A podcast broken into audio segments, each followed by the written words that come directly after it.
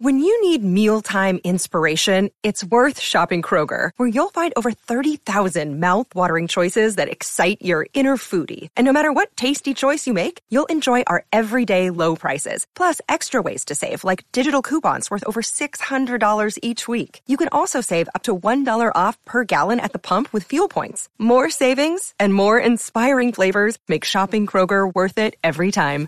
Kroger, fresh for everyone. Fuel restrictions apply.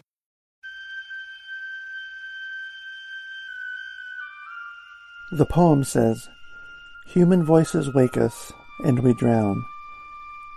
But I've made this podcast with the belief that human voices are what we need.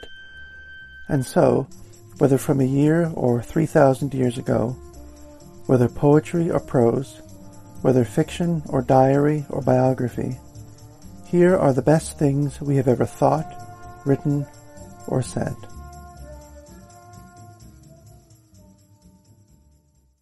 A long time ago, I read a book about Walt Whitman that collected the odes and reflections and reminiscences and appreciations of Whitman by poets and writers from his own day on up to ours. And for a reason that I can't quite remember, I found the book pretty tiresome. Actually, I guess I do remember it because I found the book so tiresome. Um, and it struck me that way because each of the poets, and these are obviously fairly creative people, were all reading themselves into Whitman or the Whitman that they saw beside them or that they idolized um, basically looked like themselves or like their friends, their their own contemporaries in their own time. And it was just odd to me that that would be the case. Uh, Whitman has always struck me for all his personableness, apparent personableness, and hugeness, and uh, uh, the way he portrays himself. That has always seemed to me to be just that a portrayal. And that the actual Whitman is probably pretty mysterious. And there's sort of a danger in creating a Whitman or any any other person that you admire out of your own head uh, that has more to do with you than with uh, the actual person. I'm sure I'm guilty of doing this with other people and with other things, uh, but I don't think I've done this with somebody like quite like Whitman. And it seems uh, one of the one of the parts of Whitman's life where this is done most often is when we begin to talk about his sexuality. It is assumed nowadays that he was just simply gay and lived a gay life, and perhaps that's the case. There is a book by Gary Schmidgall, a biography of Whitman that is simply called Whit, uh, Walt Whitman, A Gay Life. And I do want to read that over the next few months to see what it says. But I sort of fall into the camp of those who are a little more hesitant to ascribe to Whitman the literal life that he describes in his poems of love affairs with men and uh, this great outgoing personality who was just as outgoing with his uh, physical life and physical pleasures as he says he was. Thinking of other poets that I know, other creative people uh, and of myself as well. It's hard to believe that the portrayal that he makes of himself can be taken so literally, especially when it comes to something as strange and life changing and sometimes frightening as physical intimacy or emotional intimacy. And what I wanted to read from tonight sort of skips ahead in uh, Paul Zweig's book about Whitman. It skips ahead and it is just a uh, a long but I think very good section where Zweig uh, takes up the the question of just what Whitman's relationship to sexuality actually was And he begins by saying that towards the end of his life, when Whitman sat down with his friend Horace Traubel and just spoke to him, I think that there are seven or eight or nine volumes that Horace Traubel ended up publishing about his talks with Whitman. Uh, towards the end of his life, Whitman confided to Traubel that there was a secret that he had and that he might let Traubel in on this secret. Uh, he never did. But this, uh, the idea of of there being this secret to Whitman's life, is where Paul Zweig begins his discussion of Whitman and sexuality. This is what he says. Um, the idea that Whitman had a secret would tantalize his young Camden friend Horace Traubel as it has tantalized critics ever since. The secret, quote, might test you, Whitman told Traubel, becoming solemn, even, quote, disgust you. He never told Traubel any secret, or if he did, Traubel kept it to himself, and we can only wonder whether Whitman's secret was as Victorian, as sexual, as it sounds. Was it related to the other secret that the English critic John Addington Symonds has tried to ferret out when, over the years, he badgered Whitman about the Calamus poems and their suggestion of homosexual love. A century later, Whitman's sexual life is still a mystery. Was he homosexual? Did he become openly homosexual in the 1850s? His new, his new poetry a celebration of erotic freedom. Who were the men that he listed in his 1850s notebooks? Young, physically attractive, usually working men or stage drivers, even policemen, with some personal trait he noted liquid eyes, handsome, round, red face. One night he walked up Gold Street after a fireman's parade with a tall young man named Billy. On another, he bumped into Ike on Fifth Avenue, a fat drinking man, around 28, who rode a horse named Fashion in the great race. There was also Charles Brown, Broadway Brownie, and his friend Jakey, James, tall, genteel, and Johnny, round faced, full, eyes liquid in Dunbar's and Engine House, and James Dalton, twenty, round face, lymphatic, lost front teeth. Also, Nick, black eyes, 40th Street, small. And here Zweig is quoting the little statements that Whitman has made about these men. In an 1860 notebook, a page is filled with an obsessive play upon the letters of the name Arthur Henry, with no description. And then there is this note quote, December 28th, Saturday night, Mike Ellis, wandering at the corner of Lexington Ave and 32nd Street, took him home to 150 37th Street, fourth story, back room. Bitter cold night. Works in Stevenson's carriage factory.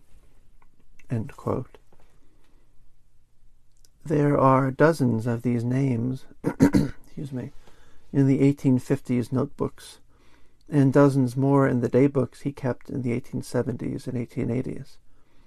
Were these men Whitman's lovers? Possibly, but so many?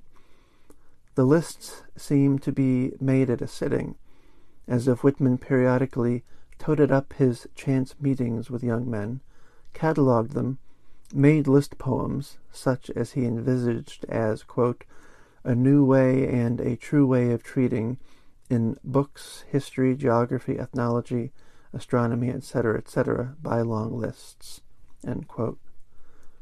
These were, I suspect, part of Whitman's enterprise of keeping in touch.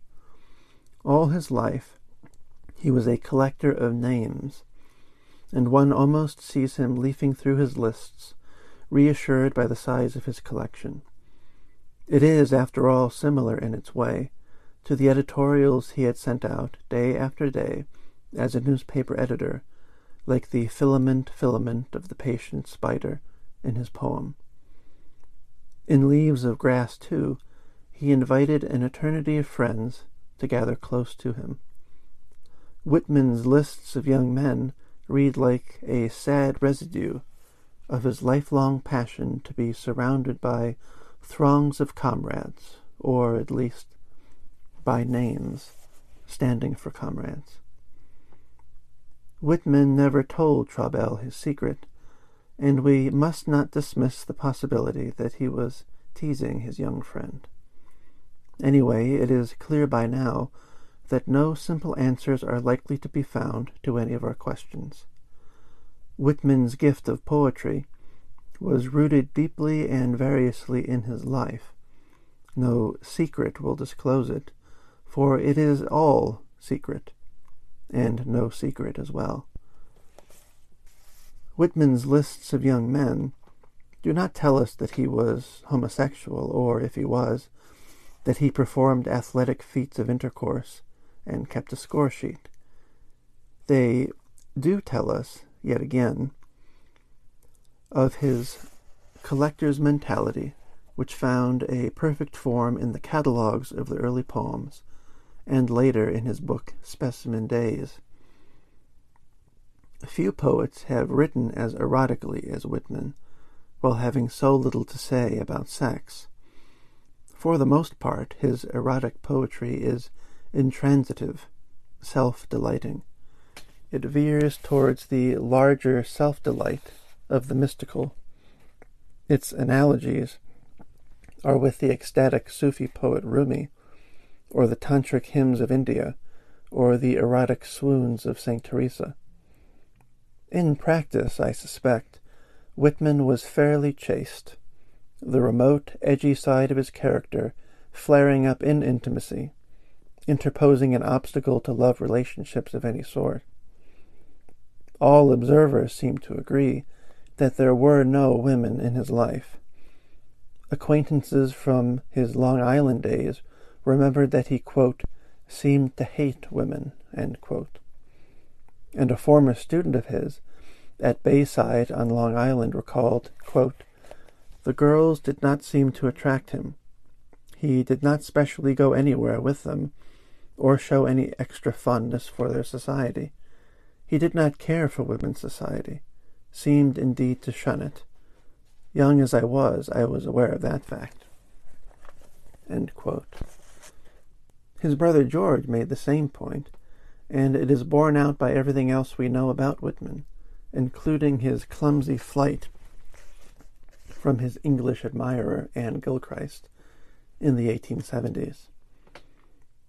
Any love he experienced was for men, that's clear enough. The lists attest to it, as do the extraordinary love poems of Calamus, written in the late 1850s. As a young schoolteacher at Smithtown in the early 1840s, he had boarded with a family of one of his students, but, quote, the father quite reproved him for making such a pet of the boy, he told his friend Ellen O'Connor years later. We glimpse here the ambiguity of Whitman's fondness for boys, and see it again in the ties he formed with printers' devils and apprentices at his various newspaper jobs. And we see it at its most passionate in his confused, exalted state of mind while visiting the war hospitals around Washington during the Civil War, and again in his troubled friendship with a young Washington streetcar conductor, Peter Doyle, in the late 1860s. At times, Whitman's attraction to men seemed to rule his character and his thinking. The Calamus poems are lucid rhapsodies of love and loss. They are among the finest love poems in our language, and they are addressed to a man. With Song of Myself, Calamus became a cornerstone for all the future editions of Leaves of Grass. It is a culminating moment when Whitman's ineradicable feelings were reinforced and clarified by a political theme. In Calamus, Whitman saw democracy as a fluid, lawless, yet orderly exchange of feelings among comrades, a network of intimacies on a vast scale. Democracy could succeed only as an unimpeded flow of love, of which he, Walt Whitman, would give the first example, with the open-toned utterance of his truest feelings. The poems of Calamus grounded Whitman's vision and gave it a wholeness. Intense love between men became, for Whitman, the fundamental bond. Half a century later, Freud, too, would ground his idea of the communal feelings in the homosexual aspect of the erotic drives of men and women. We glimpse the opposing forces of Whitman's character in a pair of incidents that occurred a dozen years apart. During the late 1850s, Whitman spent many evenings at the home of his mother's friend, Abby Price. Mrs. Price's daughter, Helen, recalled these evenings years later in a long letter which Maurice Bucke reprinted in his biography of Whitman. This affectionate letter gives us virtually the only intimate portrait of Whitman we have from these years. Helen described him discussing Swedenborgian spiritualism with a family friend, Mr. Arnold. Also, reading aloud a draft of Out of the Cradle Endlessly Rocking, playing with the children, basking demurely, almost reluctantly, in his budding celebrity. One evening, the discussion turned toward, quote, friendship. And this is what the letter says. Quote, he said there was a wonderful depth of meaning, at second or third removes, as he called it, in the old tales of mythology. In that of Cupid and Psyche, for instance, it meant to him that the ardent expression in words of affection often tended to destroy affection. It was like the golden fruit which turned to ashes upon being grasped, or even touched. As an illustration, he mentioned the case of a young man he was in the habit of meeting every morning where he went to work. He said there had grown up between them a delightful silent friendship and sympathy.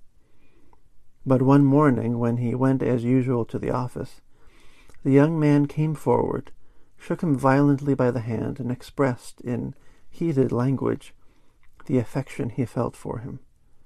Mr. Whitman said that all the subtle charm of their unspoken friendship was from that time gone. This, and that's the, the end of, end of of that quote. This strikes me especially, and especially nowadays, since the version of love and affection we are given in movies and melodrama and even in novels and in and in love poetry as well, I suppose, and obviously in Whitman's own love poetry, the Calamus poems. It includes a not a freewheeling, not a careless uh, ease with physical intimacy, but that is always a component in it. It is almost as if the physical is the is the end of the spiritual or uh, the emotional or the mental attachment. Uh, all of those go together and find their flowering in the physical act of sex. And it is worth noting here that, at least according to this story, that that is not what Whitman was looking for. Uh, it almost seemed that almost seemed as if writing poems about the physical act uh, and about almost uh, perfect physical encounters was enough for Whitman, whether he believed that he was incapable of having these encounters themselves or was simply too self conscious, we might imagine, in order to do it. And it sort of fits in with the idea of Whitman writing these amazing love poems, but being unable to find their equivalent in his own life. It almost makes sense that that is what he would do. He would write these love poems rather than actually finding a way to to live them and as this story suggests, he may well have preferred it that way. But it is also worth repeating again here that, uh, as Paul Zweig says, this is virtually the only account of Whitman that we have like this. So, who knows? And uh, Paul Zweig goes on to say that the, the man mentioned in the story was probably, excuse me, a man named Frederick Hoyne, a young German poet who had worked with Whitman at the Brooklyn Daily Times in 1857. Whitman gave Hoyne a copy of Leaves of Grass, and Hoyne began translating it into German but gave up, perhaps because Whitman had suddenly cooled towards him. The scene completes our senses of Whitman's stubborn reserve about his intimate life. More than a concealment, the silence seems to have been a condition of Whitman's feelings. He felt and didn't say. He took refuge in undeclared, maybe unshared feelings. I hate to have people throw themselves into my arms, he once told Horace Traubel, saying, They insist upon themselves, upon their affection, it is a feeling I can never rid myself of. Whitman had mythology at his fingertips, and the reference to Cupid and Psyche is revealing. According to legend, after nights of anonymous love and darkness, Psyche schemes to light a lamp beside her bed in order to see her lover. The lamp falls over and spills scalding oil on Cupid, who flees forever. Knowing him, she loses him. Like the stories of Oedipus and of Narcissus, that of Cupid and Psyche portrays the temerity and the precarious adventure of the lowliest, simplest human act to know another and to know oneself. And it was an adventure that Whitman shied away from. The golden apple could be savored only at a distance. And let me also uh, break in here again and say that uh, nothing has. Oh, I'll just keep reading. Uh, uh, Paul Zweig goes on to say Ellen O'Connor remembered a bit of doggerel that Whitman liked to recite during his Washington years. A mighty pain to love it is, and yet a pain that love to miss. But of all pain, the greatest pain is to love, but love in vain. We can imagine Whitman clowning as he recited this little poem, yet it is touchingly appropriate. It expresses in the form of a jingle what Whitman had expressed in many of his Calamus poems the pain of his self inflicted zone of silence, the lonely pride edged with humiliation the anxious flight from what he wanted deeply and was reluctant to possess. As the critic Stephen A. Black has remarked, the kisses in Whitman's poems are always kisses of parting. And here are a handful of quotations from Whitman's poems. Sit a while, wayfarer, here are biscuits to eat, and here is milk to drink. But as soon as you sleep and renew yourself in sweet clothes, I will certainly kiss you with my goodbye kiss, and open the gate for your egress hence. And from another poem, I record of two simple men I saw today on the pier, in the midst of the crowd, parting the parting of dear friends. The one to remain hung on the other's neck, and passionately kissed him, while the one to depart tightly pressed the one to remain in his arms. The other incident dates from the late 1860s. Late one night on an empty streetcar in Washington, Whitman sat down next to the conductor, a young man named Peter Doyle, and the two felt instantly as if they had known each other for a long time. Despite an age difference of almost thirty years, they became close friends and more. There is an impassioned delicacy in Whitman's letter to Doyle, a mingling of fatherly care and almost girlish love. Whitman's feelings were violently stirred, as we know from a desperate confession he made in thinly disguised code in his journal. And here's a long quotation from Whitman's journal. Cheating, childish, childish abandonment of myself, fancying what does not really exist in another, but is all the time in myself alone. Utterly deluded, and am cheated by myself and my own weakness. Remember where I am most weak and most lacking. Yet always preserve a kind spirit and demeanor to sixteen, but pursue her no more.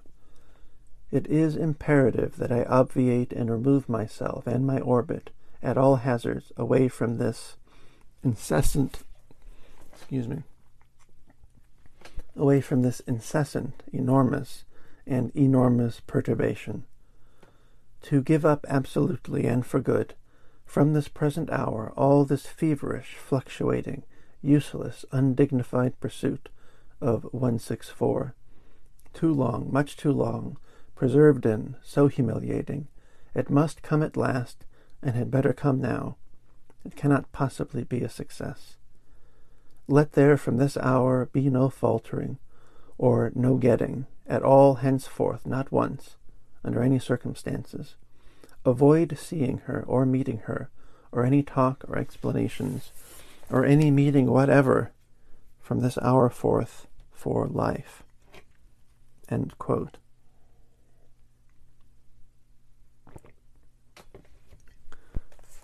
Here, for virtually the only time in all of his notebooks, Whitman cries out to himself for himself. He writes within a privacy made even more private by the nervous substitution of a number code for the initials of Peter Doyle. P is the sixteenth letter of the alphabet, and D is the fourth, and by the reversal of genders. This is no staged utterance or half shaped poem, but, in the most modern most tormented sense, a rank argument with oneself. The very sort of argument that Whitman never allowed to issue into poetry. Indeed, he had to strangle and overmaster it before it smashed his speaking voice. Whitman knew what he was feeling here, and he could not bear it.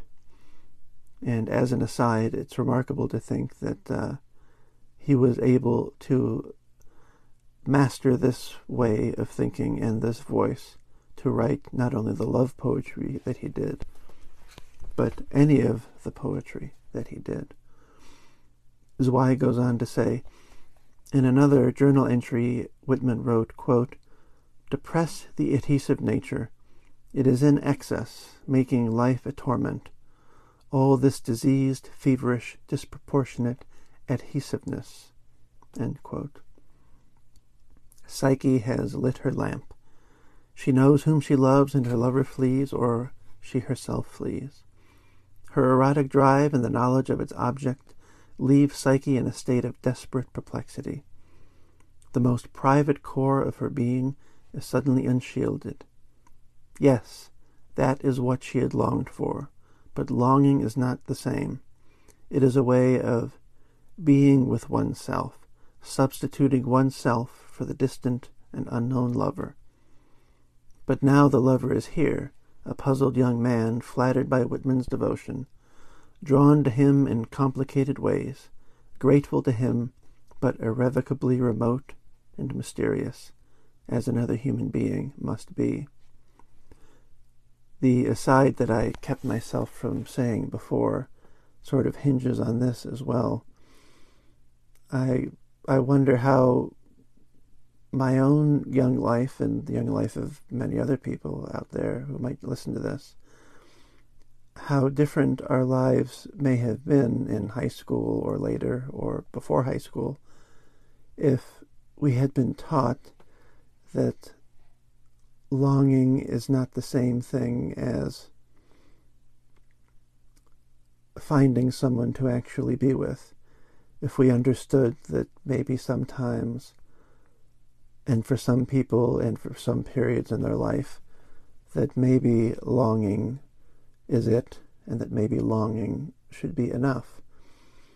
Uh, what I w- what I was beginning to say before is that at some point, if I'm still doing this podcast, I would love to do an episode on how the portrayal of love in movies must have just ruined the expectations or the the outlook on love for many many people. And um, and in this I don't mean that love is a sham and love is a lie. I definitely don't believe that. I think that romantic love and all other kinds of love are basically the only thing that people live for, uh, whatever kinds of clothes you put on it. Love is it. But uh, the love we find in popular culture um, is not that kind of love. And when we're given examples of these utterly bizarre examples as young children or as teenagers of what love or sex should be, it's uh, it's just incredible, and I have great sympathy with uh, with Whitman here. Uh, Zweig goes on to say, if we compound this element, this elemental drama of self-risk, with the stifling taboo on homosexual love in Victorian America, we glimpse the desperate conflict in Whitman's inmost character. He could accept his sexuality only as a form excuse me he could accept his sexuality only as a form of intransitive ecstasy its object concealed by darkness the lamp unlit or indirectly and coyly lit indirection was not merely an aesthetic principle for whitman but an erotic strategy furtive as an old hen he said half mockingly of himself with a sly switching of his own gender. So that finally Paul Zweig comes out with this sentence This is unlikely to be the formula for a robust sexual life. Instead, we imagine a shy, excuse me, we imagine a shy circling of the flame, a flirtation with saying the unsayable, a moral passion for the forbidden zones of behavior, for the reproved and excluded ones whom Whitman would defend as surrogates for his own self darkened self. Whitman would not spill burning oil on his Cupid, but he would shed a half light on him, would hint at secrets, and reveal them in coded ways.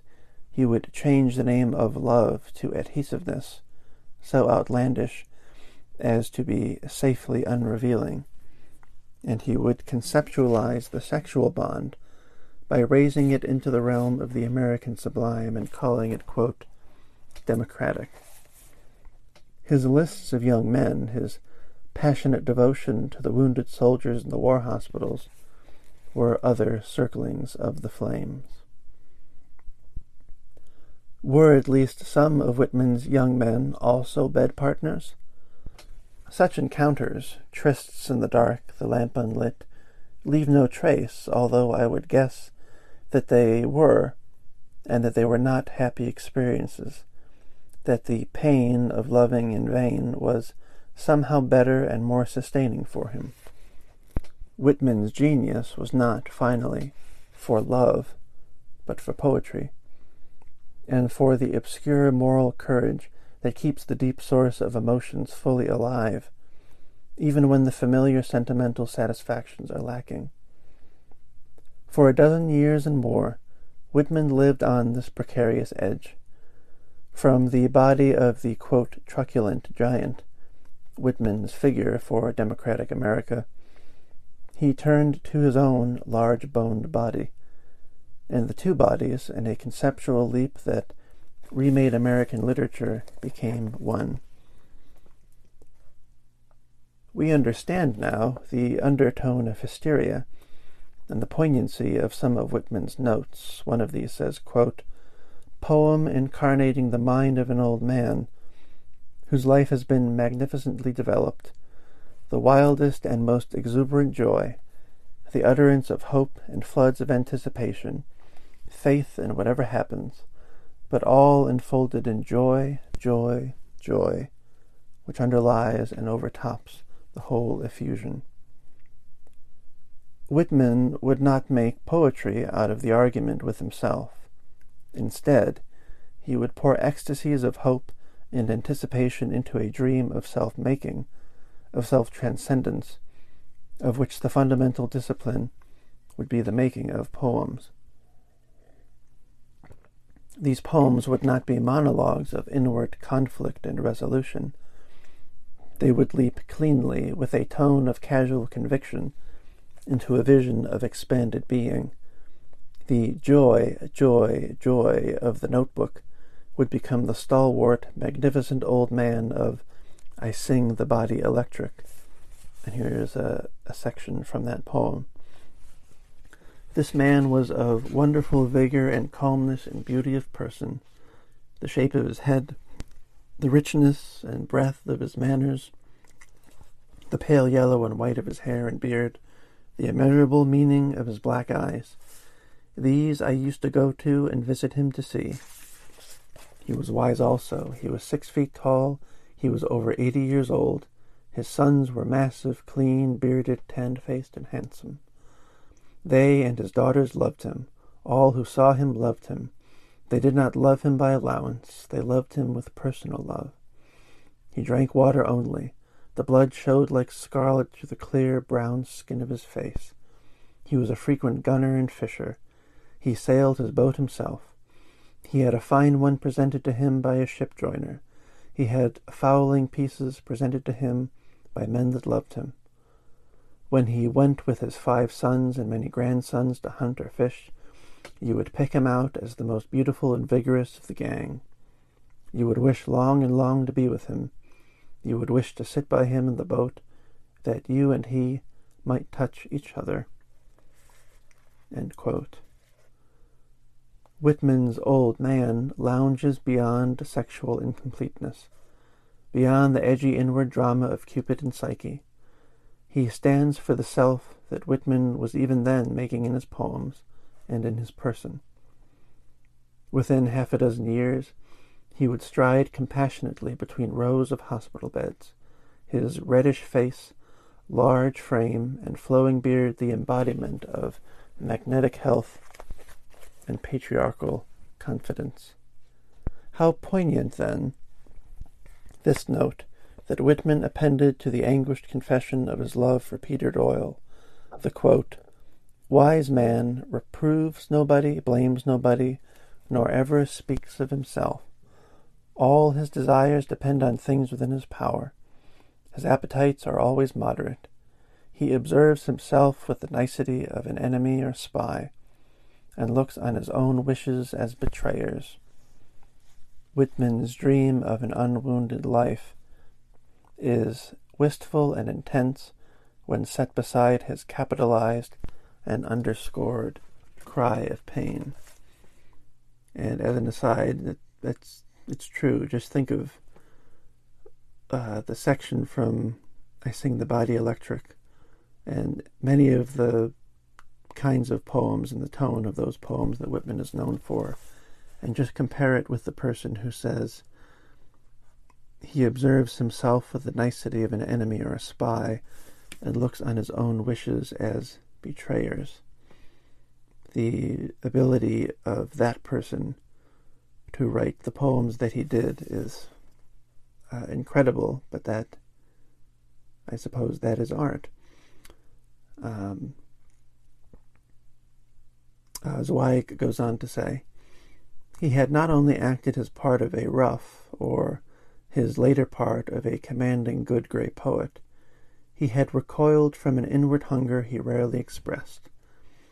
When, for once, he spilled his pain across a page he had meant for wiser notations, he fled reflexively to the glorious fantasy that, for almost twenty years, had nourished his poetry. This is a quote from that poem. Outline sketch of a superb, calm character. His emotions, etc., are complete in himself, irrespective, indifferent, of whether his love, friendship, etc., are returned or not. He grows, blooms like some perfect tree or flower in nature, whether viewed by admiring eyes or in some wild or wood entirely unknown. His analogy, the earth, complete in itself, enfolding in itself all processes of growth, effusing life and power for hidden purposes. Faced with a painful reality, Whitman called forth the image of a magnetic, large-spirited old father, drawn from the vocabulary of the benign Stoic Epictetus, from America's hagiographical worship of the fathers of the Revolution, and from his own lifelong fascination with old age as a triumph and a release. This image became a talisman, a companion of his mind. It became, finally, a template for his desire to be self-made or never made, as his phrenological mentor Orson Fowler had put it. Eventually, Whitman became the sage of Mickle Street in Camden, New Jersey, portrayed in Thomas Eakins' marvelous portrait and in the finest array of photographs ever taken of a poet.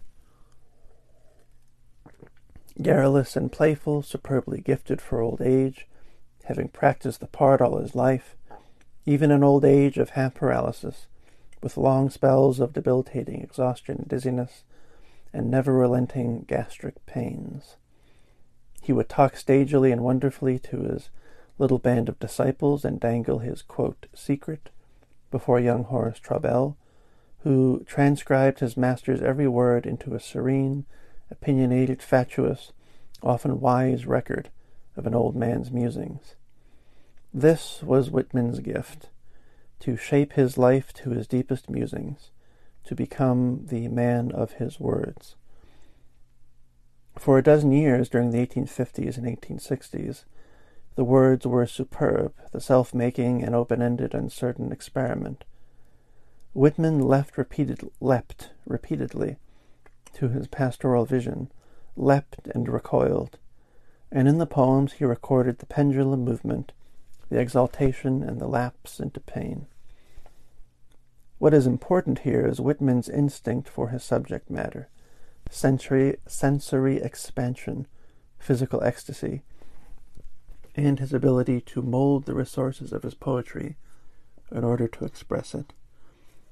From the crucible of the erotic, he made a new form and a new tone, spacious, miscellaneous, sometimes refined to the heated intensity of a love poem, sometimes expanded to embrace the phantasmic, yet vividly various lover, the world. And that is the long section from Paul Zweig's book, Walt Whitman, The Making of the Poet, on Whitman and sexuality. I just had one thought as I was reading it, reading that, and, and I'll leave it there for tonight. And that is, if there's a reason for people to read or know about the biographies of the poets or the artists that they admire, this is one example of it. Because it, it can be very easy for someone to come across Whitman's poetry and imagine him as this sort of freewheeling uh, sexual acrobat and this uh, garrulous, uh, easily sociable person who was friends with everybody and who could talk to everybody and was at ease with everybody. And so it's and especially to a young person coming to poetry or a young person just or someone in their 20s or 30s um, i guess of any age uh, coming across someone who is quote unquote famous or quote unquote well known and to take the cliches of their life that have entered the popular mind in Whitman's case of being very sociable and perhaps of being gay and perhaps of uh, having strings of lovers and to to take that as a model for one's own life that might not seem quite as exciting. Uh, so that reading this and understanding that this is only an interpretation of what may have been Whitman's private life, it's worth seeing that perhaps these people who portray themselves or, or are portrayed by others as being so easy and free and alive are actually the exact opposite, and that things and that the things and the art and the expressions that they have found the talent to use to make their world is just that. It is a, a miraculous front that can help people and inspire people, but it is not the real life. And fame is not real life, and nor is renown. And we have to imagine Whitman walking the streets with a young man, and just like everyone else we can imagine, just simply feeling nervous and self conscious and wondering what exactly he should say.